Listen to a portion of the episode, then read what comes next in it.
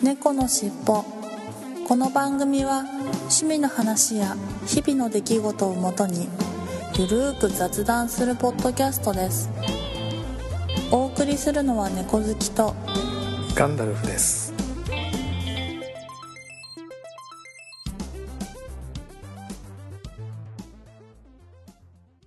猫のしっぽ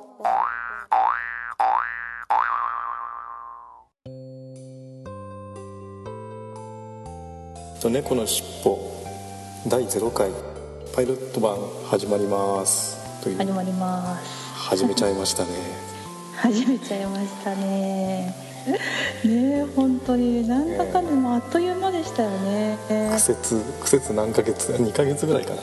だからやりましょうって言い言い始めてから。うん。そうですね。2, 2ヶ月ちょっとぐらいですけれども。うん。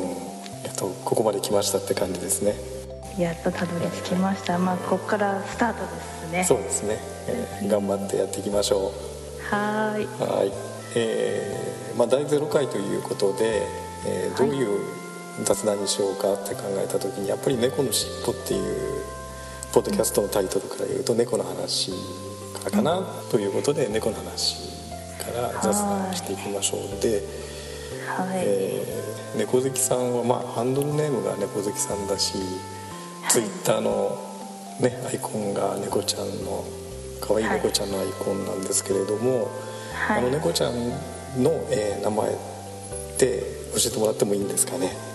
はい、うちの猫の名前は、まあ、ミトくんって言うんですけど、はいはい。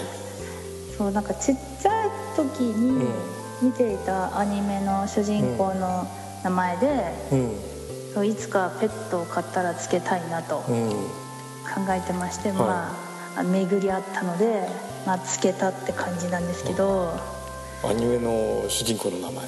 うん、確かそうだった。まあうる覚え、まあ、とりあえずつけたいっていうことだけがなんかもう先行しちゃってもうあんまり正直アニメの内容とか覚えてないんですよね。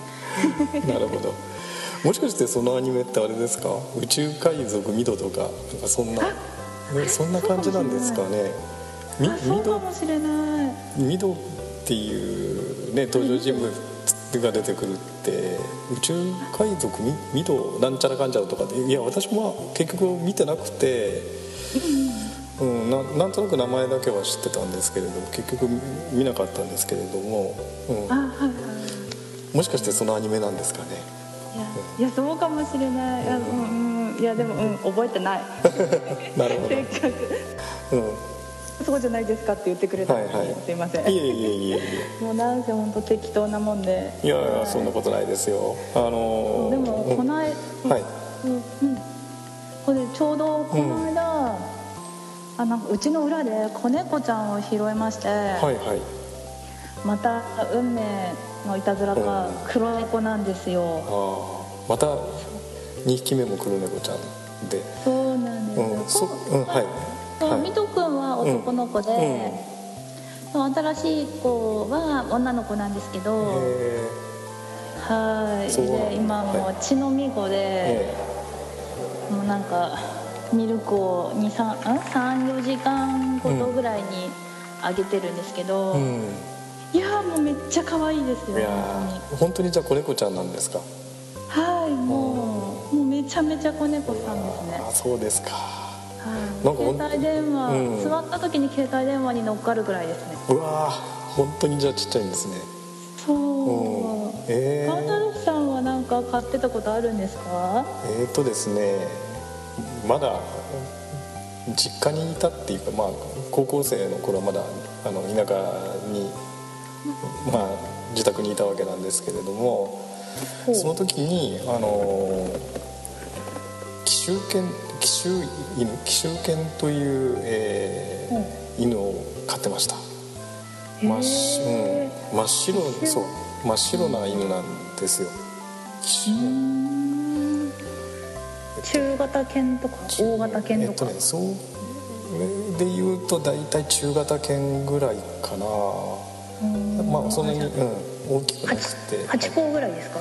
うん、あのそうですね。8個ぐらいですかね。のちょっとまあ人まあ大体同じぐらいですかね。あのソフトバンクの CM に出てくるあのお父さんがいるじゃないですか白い犬、はい。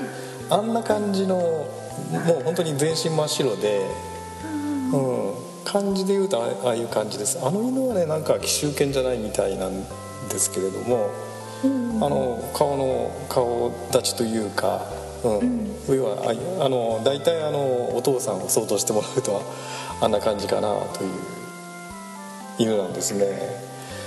ああいう感じで。そう。で、えっとあそういう感じなんですうね、ん。それで私は弟がいて、まあ、2人兄弟で弟がいるんですけれども、あの弟が最初すごく犬を飼いたい飼いたいと言っていて、で中中その頃だからまあ中学生弟が中学生か、まあ、高校確かなってなかったと思うんだけれども、で、まあ、ちょうどそういうなんか犬が飼いたい飼いたいっていうような時期で。うん、年頃です。そうまあ年頃ですよね。で父親が知り合いからたまたまその、そういう奇襲犬ををその飼っている知り合いから子供ができたんでほうほ「いらないの？いいります?」っていうことであの、もらってきたんですよで本当にあのねあの猫好きさんのとこの猫ちゃんじゃないけど本当にちっちゃい手の上に乗っかるぐらいのちっちゃい頃にもらってきて子犬をもらってきて。ういやーうん、もう本当にめちゃくちゃ可愛かったですね。うん、ボーンと大きくなって8個ぐらいの大きさになっちゃうんだけれどもやっぱりちっちゃい頃ってすごく可愛くて、で最初外あのまあ実家で一応あの田舎だったんでまあちっちゃいながらもに庭があってで一応外で飼おうっていうふうに最初はしてたんですよやっぱりワンちゃんなんで。でそしたらもう外に出した途端泣泣いて泣いてもう一晩中泣いてるような感じでこれ近所迷惑だっていうんで結局座敷犬になってしまいましたね 座敷犬になってしまいましけた結局。え結局は。か寂しくて。寂しい。多分ねそう。そうそうそういうそういう感じ。ああそうなんだ。うん。あーんあーんっていう感じで一晩中ワンワンワンワンっていう感じじゃないんだけど甘えたような鳴き声で一晩中泣いててもうこれダメだっていうんでで座敷にあげてずっともう座敷で飼っいやもう甘てしま々うじゃないですか。もう本当にねそうなんですよ。甘々なんですね でずっとそれで飼っててでも弟結局やっぱり最初の頃はまあ飼いたいって言ってた手前いろいろ可愛がってたんですけども途中からもう全くあれですね面倒見なくなって。まあ結局は母親が餌をあげたりとかなんかしててまあでも私もね弟よりはもうちょっと面倒見てたかな。その散歩に連れて行ったりとか。本当ですか、うん一応はね一応は弟よりは結構面倒は見てたですね。うお母さんに乗せたらきっと50歩100歩ですよ、んまあ多分そうだと思うんですけれどもね。まあでも弟さんよりかは可愛かったそうそうそうそう。一応はね弟はもうほとんどもうそ最初だけでその後もう見向きもしなかったですけどね散歩も連れて行かないしいやね、子供ってねすぐ飽きちゃいますもんね。そうなんですよね。飽きてしまうんですよね。うん。そうか。でもミド君は男の子で、はい。で新しく来た子は女の子なんですね。でまだ名前決めてないんですよね、はまたじゃああれですか。なんか好きなアニメの主人公とか。ねえいやそれにしようかなと思ったんだけど。いやでもなんか病院にうちの子を連れて行くと、なんか先生に「うん。水戸納豆の水戸くん」って言われちゃうんですよ、なるほどね。なんで、まあ、あえてうちの子を今度ライスちゃんにしうて、納豆とライスで相性がいい的な、ん。なるほど。そういう感じにしようかなって思ってるけどそれを兄に言ったら「うん。いやセンスが悪い」と もう言われてしまって、ちょっと何したらいいのか募集中なんですよね。なんでもしこの、ね、ラジオをお聞きくださったどなたかうちの子の名付け親になってみませんか、そのために早く配信しないとダメですね。ねいやそうですね。それまでに名前決まっちゃうかも。もう決めちゃうかもね。配信した頃にはね。ねそうかも。そうか。ライスちゃんかごはんちゃんっていうのもねあれだもんね。そうごはんちゃんもなんか悟空みたいね。そうそうそう悟空ちゃん。いますもんね。だからそうでもコメちゃんコメちゃんも可愛いけどでも怒る時に「コメ!」って怒りにくくないですか？うんそうだね。確かに、そうだからうね迷い中なんですよ、んうん。ねえでもどうなんですかねなんか紙を紙に名前をいろいろ書いて、なんかそこに来たうん。らそのなんなんていうのかなその子が選んだってことにしてうん。その名前を勝手につけようかなとも思ってる。おおなるほど。そういう手もあるんですね。あのねでもどうなんだろう。それって。まあそうね。あもうでどれが正しいのか。うん。えガンネルさんちのワンちゃんはちなみに何ていうお名前だったんですか、えっとねうちのワンちゃんはジョン君って言いましたね。やっぱオスの犬だったんでジョンっていう名前でしたね。ジョン？うん。単なるジョンでしたね。トラボルタのジョン？いやあれジョントラボルタージョントルトラボルタはあ単なるジョン。うん単なるジョンでしたね。何なるジョンうん、うん、単純な単純な名前でした。あすごいでもいい名前ですね、なんか男の子っぽい。うんそうそうそう。でもあんまりねななんか悩まずなんとなくじゃあジョニーしようっていう決めて、誰が、うん、誰が言い出したの？誰が言い出したのかな。その時は弟だったかな。うん。多分まあ自分が一番飼いたいってその時はまだ言ってたのでじゃあジョニーしようというふうに多分弟が言ったんだと思うんですけれどもね。いやいい名前。かもうん、うん、なんで、ね、確かにでも名前ってすごく悩みますよね。いや悩みますよ。もうね。うちのなんか兄の子は、うん。まあもう亡くなっちゃったんですけど、にゃもくんっていう名前だったんですよ、で病院に行くと名字うでん。名前呼ばれるじゃないですか、でまあ、うん、じゃあまあ私佐々木として、うん。で佐々木にゃもくんって言われるじゃないですか、うん。病院で。でうちの兄も結構大の大人なんで、大の大人がなんかそんな「にゃもくん」とか言われて「あうん。はい」って行くのがちょっとなんか恥ずかしいって言ってて。うんなるほど。そう。でもうちの兄もなんかちょっとちっちゃいプロレスラーぐらいなんかがたいいい感じなんですよ、ええ。がっちりなのにめっちゃ連れてってる猫ちっちゃい猫だし、うん。いやにゃもってみたいな。なるほど。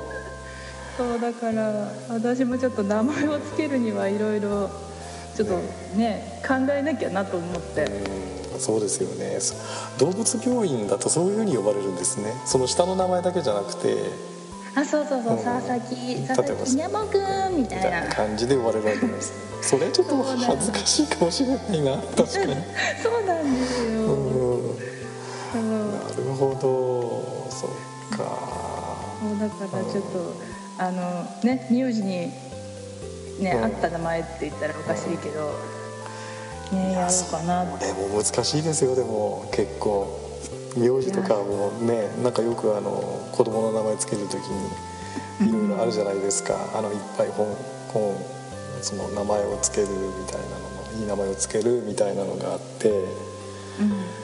まあ当然悩むわけですよね。やっぱり一大事なわけですからいやそうですよっていうのは。ねなかなかでもその生命判断じゃないですけど難しいですよね。その名前をつけるっていうのは。私も生命判断の本買おうかな、でもあでもね猫と人間だとちょっと違うのかうん、な、違うんじゃないかな。あやっぱ違うんだ、そっかそうですよね。まあだからやっぱり結局はつけたい名前をつけるのが一番いいのかなと思うんですけれどもね、うん。まあそうですよね。うん。まあねそうミド君みたいにねこれをつけたいっていうのがあれば簡単にパッとつけられるんでしょうけれどもね。もうニトみたいにすんなり、うん、ねそうですよね、なんか実家にも猫飼ってるんですけど、ええ。実家の子も名前私つけたんで結構なんかつけたい名前もうつけちゃってるんでいざなんかそうって言ってもまあねそろそろ考えつかなくて、ね、ネタが尽きてききたっていう感じですかね。ね そうなんですよ。そっかいやあのねうちもまあ娘一人いるんですけどやっぱ娘が生まれた時に名前を付けろってすごく悩んで、結局なんか、まあ、メメモ帳かなんかに30個か40個ぐらい候補を書いて、でちゃんとそのまだ生まれる前だったんですけどどれにするあれにするっていうんで。は話をしてでまあこれがいいんじゃないかって最終的に決めたんですけれどもね。おいやガンダルフさんなんかお父さんみたいですね。いやいやいやお父さんです。か らそうですよね。それはお父さんですから。そうなんですよね。そうなんですよ。いやもうなんかちょっと声があまりにもセクシーボイスなんで。いやいやまたまた、ね一時の父とは思えない感じで。本当に癒されてる方もいらっしゃるんじゃないですか。いや本どうなんでしょうね。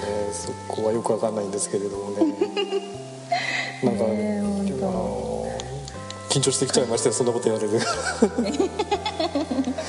当 まさかこんなとこでそうそうそうそう褒められるとは。やっぱりね自分の声ってあれじゃないですか。その録音して聞くと全然違う感じで聞こえるんで。いや違いますうん。ねなんで最初はやっぱり聞き慣れないとあんまり好きじゃなくって、うん。うんこれも難しいですよね。ポッドキャストをやるって決めたのはいいんだけどじゃあこの声で喋るのかよって思っちゃうと結構気遅れしたりしてねなんかあれなんですよね。るなんか自分の声って全然本当に全く他人の声に聞こえるから。そうですよね、そうでもこ録音した時に喋った内容を覚えてるから、まあ、うん。間違いなく自分じゃないですか、そうそうそうそう。なんかね猫ちゃんの話がいつの間にか名前の話になっちゃった。まあでもねあの、あれだよね。新しい子の名前を付けましょうっていうことなんで、まあまあそれはあれなんですけれども、えーっとそっかそれってあのさっきあのおにお兄さんが飼われていた猫ちゃんはもううん。亡くなられた、まあ、死んじゃったっていうことなんですけれども、結構やっぱりペットを飼うってやっぱそそこを乗り越える勇気っていうかそれがやっぱり必要かなと思っていてで私も本当はねやっぱり猫ちゃんとか飼いたいなとかって思うんですけれども。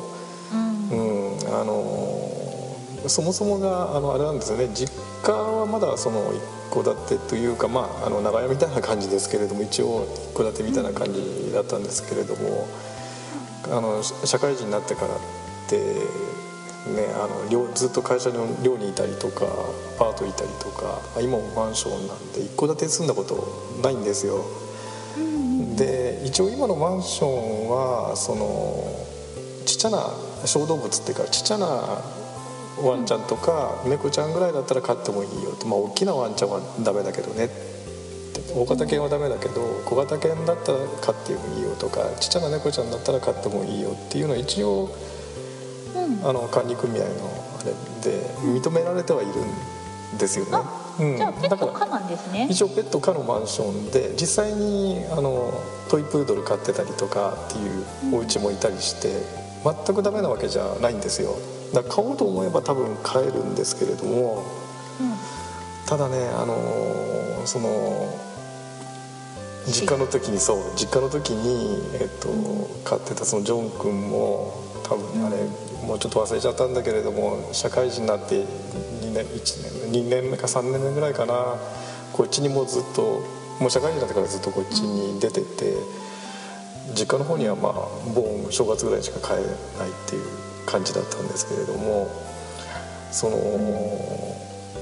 出ている間にやっぱりねもうこれはもう大往生というか老衰だったんですけれどももう本当に最後はあの、まあろ、あの大往生で、あの死んでしまったんですけれどもでそうするとやっぱりもう両親ももうもう二度と飼えないっていう感じで、まあ、その、ねそのペットにし死なれてしまうっていうのはやっぱりすごく辛い出来事なのでそこをやっぱり乗り越えるのが多分、あの私もやっぱり死に目には会えなかったんだけどやっぱりそうやって可愛がってたうんあれ子じゃないですか。だからやっぱり亡くなると辛いなっていうのがあってで一応帰るんだけど多分これは厳しいなというのがあるんですよ。でそういう意味でやっぱり今ね猫好きさんとかペットを飼われてる方っていうのはすごくその辺ってすごいなと思ってうん。いやそうですよね。まあでもそうですね。そのなんだろう。まあ命あるものはいつかいつかはね亡くなってしまうんで。いるし、まあ、一緒にいる時うん。に一番愛情頑張って注いだりうん、だからそうそう。そうそういうふうにね本当に前向きにねあのできるって素晴らしいことであの本当に飼われてる人って尊敬してしまいますね。うん。まあ、そうですよね、うん。そうまた中村さんに勇気を出して新たな出会いに、うん。うん向かって前進してほしいなって私は思いますけどね、そうですね。そういうふうにねあの猫好きさんみたいにすごくポジティブシンキングというかね。はい。そういうふうに前向きに捉えられるっていうのは素晴らしいことで、うん。まあ本当にねそういうふうになれればいいんだけどやっぱりあのねなんかなかなかやっぱり勇気がいることではあるんだけれどもやっぱりその今の大切にするっていうのがやっぱり今を愛情を注いであげるっていうのがやっぱり一番その猫ちゃんにとっても幸せなのかもしれないですよね。うんうんそうですね。実はそうそうああれなんですよ、まあ、実家にいた時はそのジョン君っていうワンちゃんを飼っていてほい。でえーっ、とねもう34年ぐらい前かな。あのまだ娘が小学校の3年生とか4年生ぐらいの時だったんですけれども、友達と近所の公園の池でアメリカザリガニを釣ってきてほ でまあ買いたい買いたいっていうんで水槽をホームセンターに買いに行ってで餌を買いに行ってで一時期ザリガニは飼ってたんですねそういう意味では。ペットっていうとちょっと違うんだけれども今生き物ということではまあアメリカザリガニを飼っていたんですけれどもやっぱりそれもあまり長生きできないじゃないですか。2年ぐらいでお星様になっちゃったんですけれども。うあでも2年も飼ってたんですか、結構ね1年2年ぐらいかな。は飼ってましたね。えすごい、うん。私ザリガニ飼ったことないです、うん2年も生きるんだ。結構ねあの2年ぐらいはあの生きるみたいですね。うんえ、うん。じゃあザリガニちっちゃかったんですか？ちっちゃいのでなだから何回か脱皮したんですよ、ほうほう。うん、で結構大きな風な感じだったんですけども最後の方は、ああ、うん。そうなんだ、うえ脱皮ってどうするんですか？ん、いやまさにあのあのか殻を脱ぐっていうかっていう感じですけどねでもなんか背中がバリバリってバレて、うん。あっていうかね割れるっていうかなんかふ服を脱ぐというかスポッと抜けるような感じなんですね。あ、うん。そうなんだ、うん。なやっぱり何？抜け殻は？で抜け殻がそう。セミの抜け殻みたいな感じで残るんですよ。あのがザリガニのアメリカザリガニの形のまんま残残る抜け殻でねそうそうなんです。えー、そうなんだ。え見てみたい。いや残念ながらね 今はいないんだけれど。うん。うん。まあ、でも可愛かったですか？そう。2年間。ああ可愛かったですねやっぱりね。で最後の方はやっぱ情移りますよね。餌をあげるとやっぱりパクッと食べたりしたりするんで、えザリガニも食べるの、ちゃんとうん餌を与えたら。うん。あのあれですよ。ちゃんとザリガニの餌っていうのがあってうん。うん。そそれをパラパラってあげる水槽の中にパラパラってあげるんですけれども。うんうんうんなんか手から直接あげるのかと思っちゃったああいやいやそうやって手取り文鳥じゃないので。まあそうさすがにねその水槽の中中にパラパラと落としてあげると、まほうほあ、あの見てない時にこっそり出てきてもやあのやっぱり結構暗がりっていうかその隠れ場所みたいなのを作っておくと、まあ、そこにずっと普段はいるんですよね。うああそうなんだ。でなんかみ夜中とか見てない時にこっそり食べに来るみたいな。あなくなってるなくなってるっていう感じなんですけれども。うん。え食べてる姿はじゃあ見たことないあんまりねそういやたまに見る時はあるんだけれどもうん。えやっぱりハサミ使うの？うん。なまあハサミそんなにね大きな餌をあげないんですよね。ちっちゃなはつぶつぶみたいなやつなのでうあじゃあハサミは使う。んあんまり使わないですねハサミは。へえすごい。私なんかそういう爬虫類とかもすごい好きで、そういうなんか川系なものとかも、はいはい。なんて私生き物多分何でも好きなんですよね。そうなんですか。あはい。なんで昔山椒魚も飼ってたことあります、えーそうなんですか。山椒ええすごい可愛いですうよ、ん。あなんかなんか生きてる糸ミミズを買ってきてはいはい。箸で、うん。なんか割り箸でそれをちっちゃくつまんで、あげるあげ口のるんですか？そう口の前に持ってってあげると、カブーって食べるんですよ、おおそうめちゃめちゃ可愛かったのにそうなんかお正月の日に3日間ぐらい家を開けたら、なんか水が乾いてさんちゃんも可愛い。て死んでました、死んじゃってましためちゃめちゃ可愛がってた辛いねまたそれはね。すごい。ショックでしたおばあちゃん家にお正月行かなければさんちゃん知らなかったのに。うん。ちなみにその三椒国はさんちゃんっていう名前だったんですか？あそう。そうなんです。なるほど。三章の三章のさんちゃんでした、なるほど。あのそうそうなんですよね。ペットを飼うもう一つの難点ってやっぱり家を開けられなかなか開けられないですよね。うん、うんそうですね。まあ今はそのなんかねね猫ちゃんとかワンちゃんだったら、まあ、ケージに入れて連れていくとかなんかペットホテルみたいなところに預けて旅行するとかっていうのはあるんだけれども。うんうんなかなか難しいですよね。そう買っちゃうとなかなかね。そう。まあいろいろそれもあってねやっぱりペットを飼うってまあそれなりに責任もあるし、うん。うん、大変だなと思ってなかなか踏ん切れないでいます。そうですよねそうなんですよそっかそれでえっとサンちゃんまで飼ってたというのはちょっとびっくりしたんですけれども。そうなんですよ。さんちゃんも本当にな、うん。なんか初めは、うん。といただいたオタマジャクシから、カエルとうん。サンショウウオが出てきたんえです、ー、だから多分、うん。結構多めにその卵をもらったんで、はいはい。なんかあの混ざっちゃってたんですよね、なるほど。でそう体のちっちゃい子たちだけが食べられてるんで、なんだろうと思ってちょっと寄ってたら山椒になりました。おおびっくり。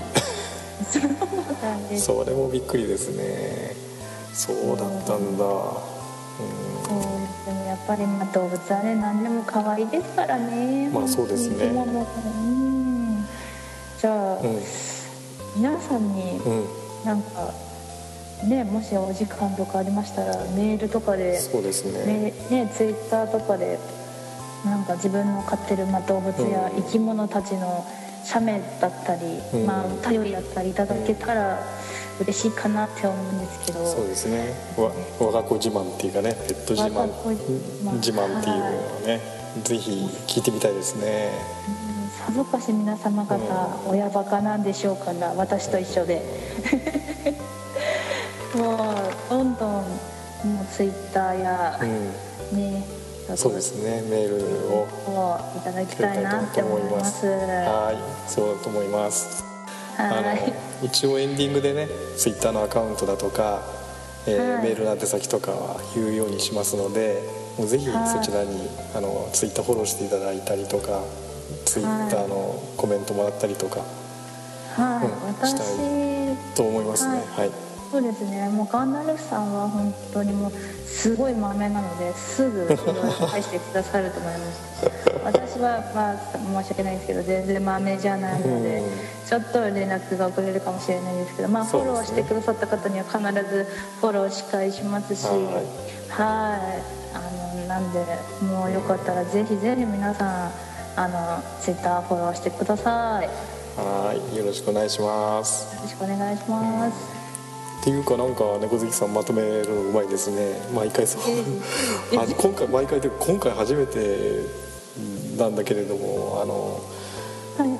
あれですよねなんかおしゃあの喋られるのもうまいし実は何か今までやってそういうような関係のことをやっていたとか小学校の時は放送部だったとかなんかそういうようなことはないですか？放送部のうん。男の子が好きな時はありましたけど、あ 放送部ではなかったですね。あなるほど、私はね小学校の時に放送部だったんだけど喋る方じゃなくてあのレコードをかける係でしたね。調整調整が調整室っていうかそのなんか機械を調整する方の係でしたね、あ。うん、だから喋ることって全然やっぱり慣れてなくって。うんうんでも分かるすごい、うん。うん。私ももう緊張して、まあ、正直今喋った言葉あんま覚えてませんから、ね。じゃああのぜひあの配信したら聞いてください、はい聞いてみます、ねという皆様方と一緒に、はい、聞きます。あー。あのポッドキャスター兼リスナーということであれですか。ね、はい。うん。ということであの第0回、えー猫のしっぽの第0回、えーはい。パイロット版ということで収録してみました、えーはい。次回は、えー猫好きさんが何か得意なはいテーマというかお話ししたいことって何かありますか？そうですね。うーん。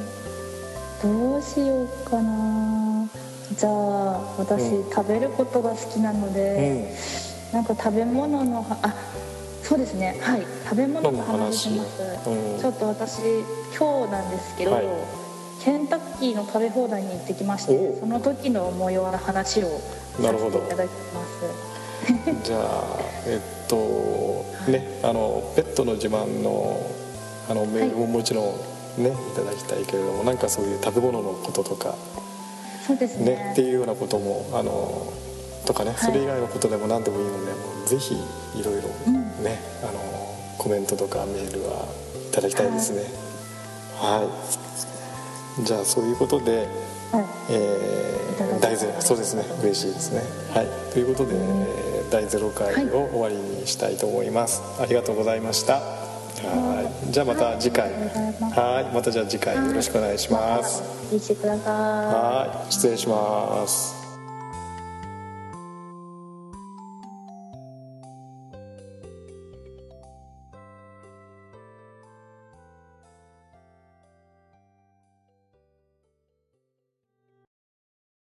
猫のしっぽ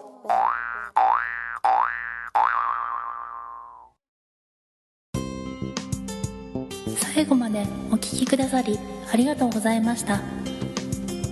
お聞き苦しい点など多々あるとは思いますが少しずつでも改善していきますので番組へのご意見ご要望を Twitter メールなどでお寄せいただければ幸いです。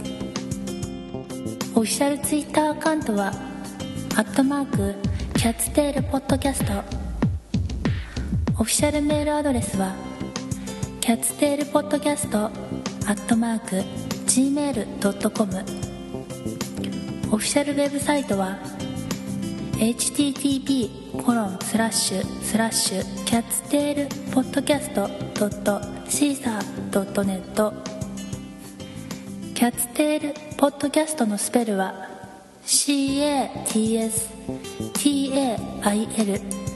POTCAST です。この番組は BGM をレノさんにアートワークやデザインをアレットさんにご協力いただきました。お届けしましたのは猫好きとガンダルフでした。次回もどうぞお楽しみに。